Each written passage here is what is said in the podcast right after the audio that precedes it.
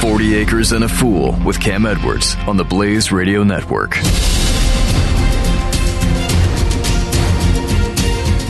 So while we are sitting here enjoying a, a beautiful fall evening, I know that uh, some of you are probably not. Yeah. Uh, and if you are being impacted by Hurricane Matthew right now, you are definitely in our thoughts and our prayers. I know a lot of folks. Uh, who have been evacuated. We've got friends whose parents live uh, down in uh, South Carolina, and uh, it looks like the path uh, may be going eastward, but they're still probably going to have to leave their homes. And Yeah, I've got friends in South Carolina boarding up. I got friends in Florida boarding up. I just hope that everybody's going to be safe and and just if if they say leave, leave. Like stuff is stuff. Your life is way more important than the things that you own. And I know it's hard to do that, but you know, if you got to take your pictures, put them on a hard drive if you have it, take all your boxes of photographs, take your the little important things, but don't risk your life to stay in your house because hurricanes are freaking awful. They don't care. Right. Yeah, I know. It's it's you know having lived in the Midwest and grown up in the Midwest where there are tornadoes. Like tornadoes are awful too. Yeah. But tornadoes, you can you can get away from a tornado. Yeah. You can you know like they're. sometimes they're so capricious that they just like, and they're only like a mile. well, that's the thing, wide. right? If there's a tornado that's a mile wide, that is a huge tornado. If there's a hurricane that's a mile wide, it's not a hurricane. No, it's a tropical storm. If that. I mean, it's a it's a downpour. And the thing about this one is that it looks like, and I've seen a couple of models, it's going to go up the east coast to North Carolina and curve out and come back, but it's going to come back, it's going to weaken over the ocean Mm-hmm. and come back as a tropical storm and possibly hit Florida and the Bahamas all over again, but it's going to hit it as rain Right. and, and a tropical storm, but it does it's going to suck even worse if you're you've lost your house. Like there were buildings demolished, 25 people dead in the Bahamas and that whole area alone. But the other thing about that is that we're talking about not well built homes to begin with because this is like a place where you could live in a shack all year long and it's awesome. But um, yeah, I, I just. Yes, I'm I'm I'm I'm feeling for my friends in Florida and stuff. So yeah, Absolutely. So we'll keep all of you in our uh, thoughts and our prayers. Um, now, before we actually, you know what? We probably should start getting to some emails here because we've got a lot of Okay. emails to get to. So, so thank you for taking the time. Yes. by the way. uh, so let's start with Charity here, who says, um, "I'm at a loss for words after listening to the last few podcasts. I just want to give Missy a big hug and tell her everything's going to be all right. I want to let her know. I want uh, to let her know how strong we mere mortals can be in hard times." And I want to share one of our own stories, which was when we learned three years ago that our newly born daughter had Down syndrome. We had a million questions. Are the doctors wrong? How do we handle this? How will others handle this? There was so much troubling information about her condition that it became overwhelming and downright scary. Yeah. And I think that's one of the, the, the commonalities there, uh, honestly, Yeah. Charity, is that the, the you don't know, and so you try to find out answers, and then like there's just the answers are so overwhelming because right. my, my my sister has a daughter who had Down syndrome and she's 25. So charity, it could go well, and we were lucky with my niece because she didn't have the associated health problems of uh, impaired digestive system or heart issues. Uh, And Charity says, uh, We made the decision that we would live our lives in the present, would still be prepared for the worst, but we wouldn't let it shape our future. And she's been our little girl, and we would accept her as a gift from God. We've been extremely lucky as she has had no major medical problems. yeah, good, good. Uh, everyone good has thing. been so kind and loving towards her. As I wrote before, we bought our acreage for many reasons, but we're so happy to know that Amelia will grow up in the country. She'll have wildflowers to pick, frogs to catch, and woods to explore. and she'll do it all. And as long as you give her all the loving support and you follow up on therapy and stuff like that, like my sister treats my niece like all the other kids. She has chores, she has homework, and she has everything else. She has a sassy freaking attitude. she tries to boss her bigger brothers and now mind you, they call her Peanut for a reason. She is a little person, but her brothers are like seven feet tall. And Literally. she's Seven literally no tall. no, they are literally seven feet tall. They are football players and cops and massive. And she will boss them around like nobody's business because she has been brought up with the attitude that she's just another one of the kids. Yeah.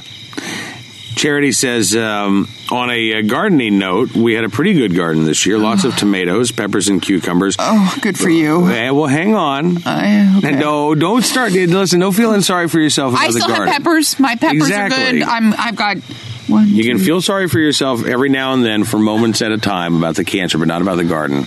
Well, Because you know what? People who tried to have a garden this year around here didn't have a garden. no, I know. So- I have really good friends who like work their butts off, and it still sucked. So Charity- I have a patch of peppers and only ghost and jalapeno habaneros. By the way, Charity says that we planted seven pumpkin plants, only harvested one. Yeah. One apple tree survived out of the three this winter. We do have plans on planting more next year. Our strawberry patch finally produced enough to eat. Don't ask, Charity says, about the blueberries. Just just don't. Okay. our nobody's blueberries did well this year. Like ours, maybe gave us a cup or two, Right.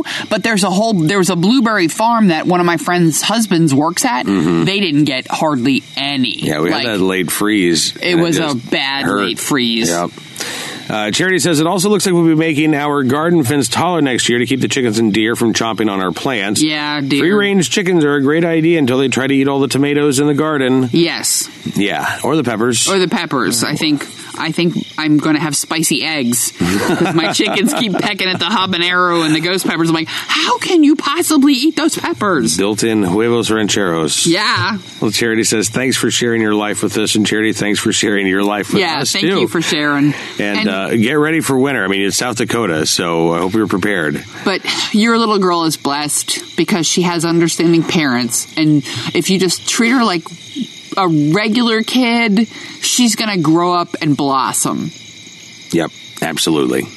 Uh, Arturo wrote in as well. He says, uh, Cam, Miss H and myself uh, want you to know that Miss E is in our thoughts, and we wish her a speedy, successful recovery. Thank you, Arturo. Arturo and says, Miss H. on uh, your last podcast, he says, you mentioned that you didn't know the latest regarding the Newstead Farm essay contest. I said the deadline had already been extended to September 21st, and unfortunately, they did not receive enough entries. It was, Yeah. it was ambitious, he says, in retrospect, to get 7,000 submissions at $233 each for a total of $1,631,000. I know, he says, because I tried contacting them in order to enter the contest.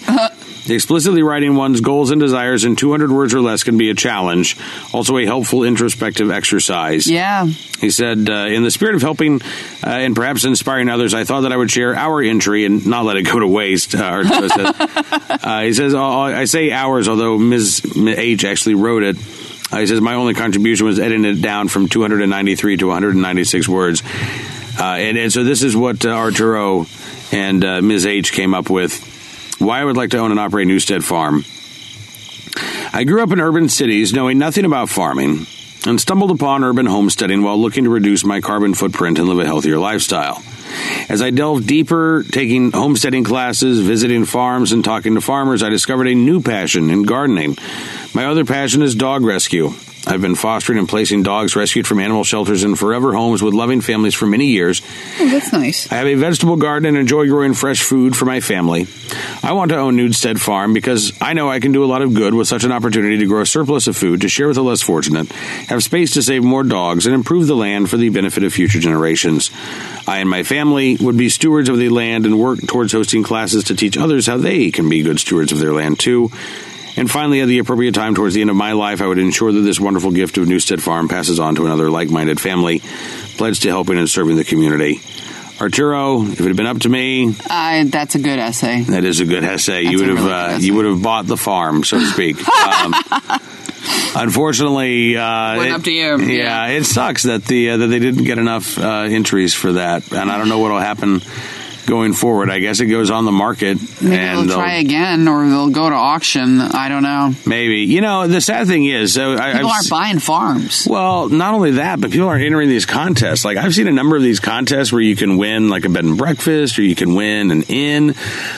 Uh, actually, in Virginia, there was a goat farm Yeah. that uh, was up uh, for an essay contest last year. And they, and I've yet to see one of these things actually get enough entries where the contest actually. Well, I think that's the fault of the person doing it because they probably have to do better marketing and social networking. Like, I didn't see any of this on Facebook. I didn't see any of this on Instagram. Like, they really need to work if they really truly want to do this, mm-hmm. Then they really need to embrace social media. I know that a lot of this is like they're older and they don't know it or they just don't have the tools, but somebody young has to come up and step up and do the work for them. Like there there could be a blast. There could have been Right. a, a, an Instagram blowout, a, a Facebook blowout. Like I think if they actually embraced social media and mm-hmm. and and wrote it out, they would have had enough people in every regard. But they, I don't know, it just didn't happen. Well, we'll uh, we'll keep our eyes on Newstead Farm and let you know if uh, there are any new details. But uh, thanks for checking in, Arturo. Um, let's see. Why don't we go ahead and take our uh, last? Actually, no. Why don't we get to a couple more emails here? Otherwise, the last segment's going to be super duper Me long. yawning, yeah. Um, and you yawning. So uh, Trent wrote in with uh, his Walker's restaurant story. Trent. Yes. Trent. Our Trent. Our Trent. Trent, who follows me on Instagram. Trent, who follows you on Instagram, yes, Trent in Indiana. Uh, he said um, when you were talking about Walker's Restaurant, it made me stop in my tracks. In the exceedingly small town that's really my home, there was a Walker's, opened in the 1950s, I think. It was an institution. During my adolescence, we would eat there often, and when I was working for a local dairy farmer, it was the daily lunch spot. I was the youngest member of the Liars Table. That was a hmm. nickname for the eight person round table in the corner of the diner that was permanently reserved for farmers. We'd go in and sit down. Specials would arrive, always with coffee, even in July. Someone was always happy with how their beans looked. Someone else was sure this was the year it would end them. But it was always the same crew Doug and Gene, Junior, Larry, and Dutch. In 20 years, Trent says, I don't think I saw but a handful of farmers sit there. Breakfast, lunch, or dinner. And if you were there for breakfast, you had Jeannie's eggs on the plate. When Jeannie was on the grill, you just ordered eggs. You got them how she made them. Over easy meant nothing to Jeannie. Over hard, scrambled, you saw Jeannie, you just said eggs. Oh. He said, My freshman year of college, a grease fire in the early afternoon leveled walkers. Oh. The owners were well into their 70s. Their children didn't want to rebuild. It sits in a oh. vacant lot, That's a shame. or it sits now a vacant lot. No more than a week goes by that myself or my wife doesn't turn to the other and say, Walker sounds good. It probably always will, Trent. says Trent. Walker's is for sale if you want to come to Farmville and buy it. Uh, we've already done the math. I'm not too I- yeah, sure how gonna say, anybody can afford to make I it don't, work. I don't. They were only ever a breakfast and lunch place, and every other restaurant renovation show I have ever seen has said you can't do that and make a living. You'd have to do dinner, breakfast, and lunch. We've talked about buying it kind of No, half-assedly. no, half-assedly. We've said, and "Oh, turning into sale." a and turning it into a donut shop. That's like one of those. Oh, wouldn't it be It's cool? a pipe dream if we won the if we had like an angel investor who just invested in or if we won the lottery. You know, Uh, if right. we won the lottery, we had cash to just And we could waste money on uh, business Yeah. ventures because we think that they would be neat. But Um, because it's a Valentine diner, it's know. like a it's a classic, but it's twelve Yeah. top. I Like know. that's it. That's Right. the thing that stinks. Even the American Diner Revival TV show that went there and Mm-hmm. put some tables outside, like it's still Virginia. Like you can't eat outside the for winter. two months of the can't do it in year, the two summer. seasons of the year. Right. You can't eat outside when it's too hot. You can't eat outside when it's too cold. Like, and I ate there right after they renovated, and you can't eat outside anyway because the service kind of sucked.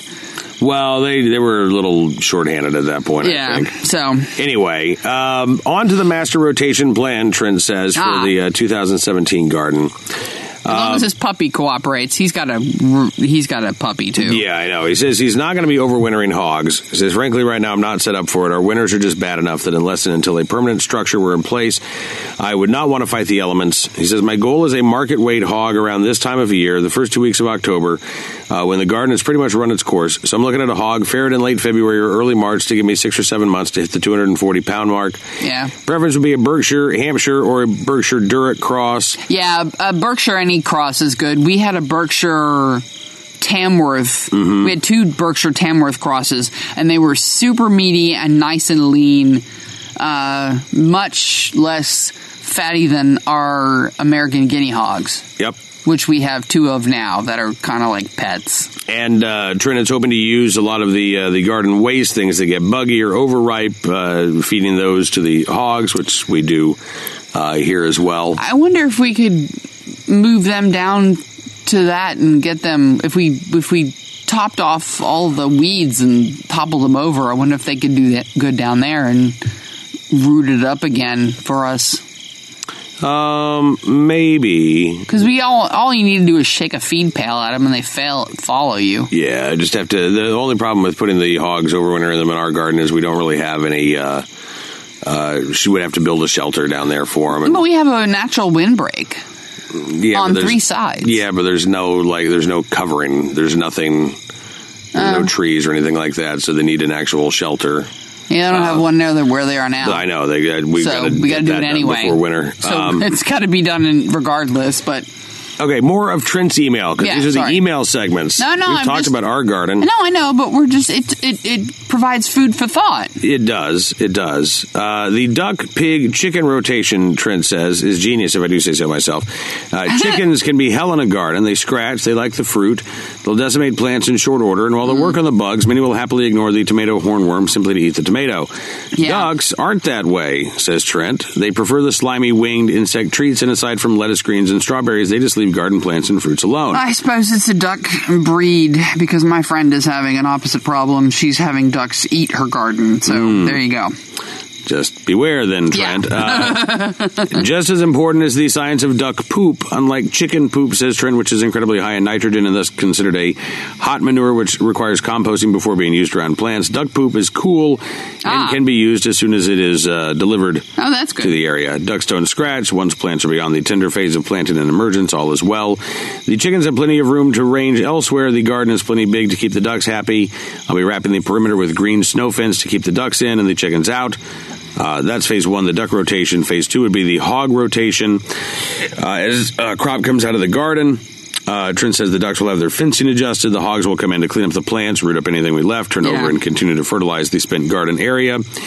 Um, and he's going to plant this so that the different areas of the garden matures. Uh, you know, or the early stuff goes in in a certain area, and then it'll be the stuff that goes in later. And Way so he'll kind of right. I Yeah, know good. it's an actual plan. Uh, phase three, he says, uh, more realistically called the poultry phase, will allow the chickens and ducks back into the garden to level the hog ruts and fine till. He says, I deep litter my coop, so this is the time pre hard Yeah. winter when the coop will be cleaned and I the hot it- chicken manure will be put to overwinter on the garden. Completing the rotation of pest control and fertilizer by duck, till and fertilize by hog, and till and compost by chicken. Yeah, I called mine deep till deep winter. Uh, t- deep what? Overwintering? No, for the, chickens. oh, the uh, the deep litter method. deep litter method too until it just got too deep that the chickens gave up trying to lay in the coop and they started laying in weirdly inappropriate places while I was in the hospital. So, yeah, thankfully the you cleaned I out. I cleaned it out. the It's- coop. they're- It's they're good. Awful, nice and sweet hay smelling. And Yes, and they've- the they've girls are thanked us by starting to lay yeah, more eggs They're now. actually I actually have ten eggs now. So from my five hens and my two roosters, I have a an adult Americana rooster who's crowing, and I have another Americana rooster. The first Americana rooster was supposedly a hen who Right. wasn't laying, wasn't laying, wasn't laying, and all of a sudden she started crowing, and then I got the replacement when we knew he was a hen a rooster. So yeah, they're really really pretty. They're like black and green feathered and the the younger one has a really beautiful splash of gold feathers around his neck and it's like it's like the black but it's it, the black feathers are like tinged on the edges with gold like it's it he's really going to be a pretty rooster He is going to be a really pretty and rooster. when we have more chickens, because I've got chickens growing at my friend's house, Mm-hmm. so we'll have more hens soon, and we'll have enough hens for the the roosters we have, and yeah, There'll be balance restored to the coop. bounce will be restored to the coop. All right. It'll be We're going to take a time out. We've got more coming up right after this. So stick around. There's more 40 Acres and a Fool right after this. 40 Acres and a Fool with Cam Edwards on the Blaze Radio Network.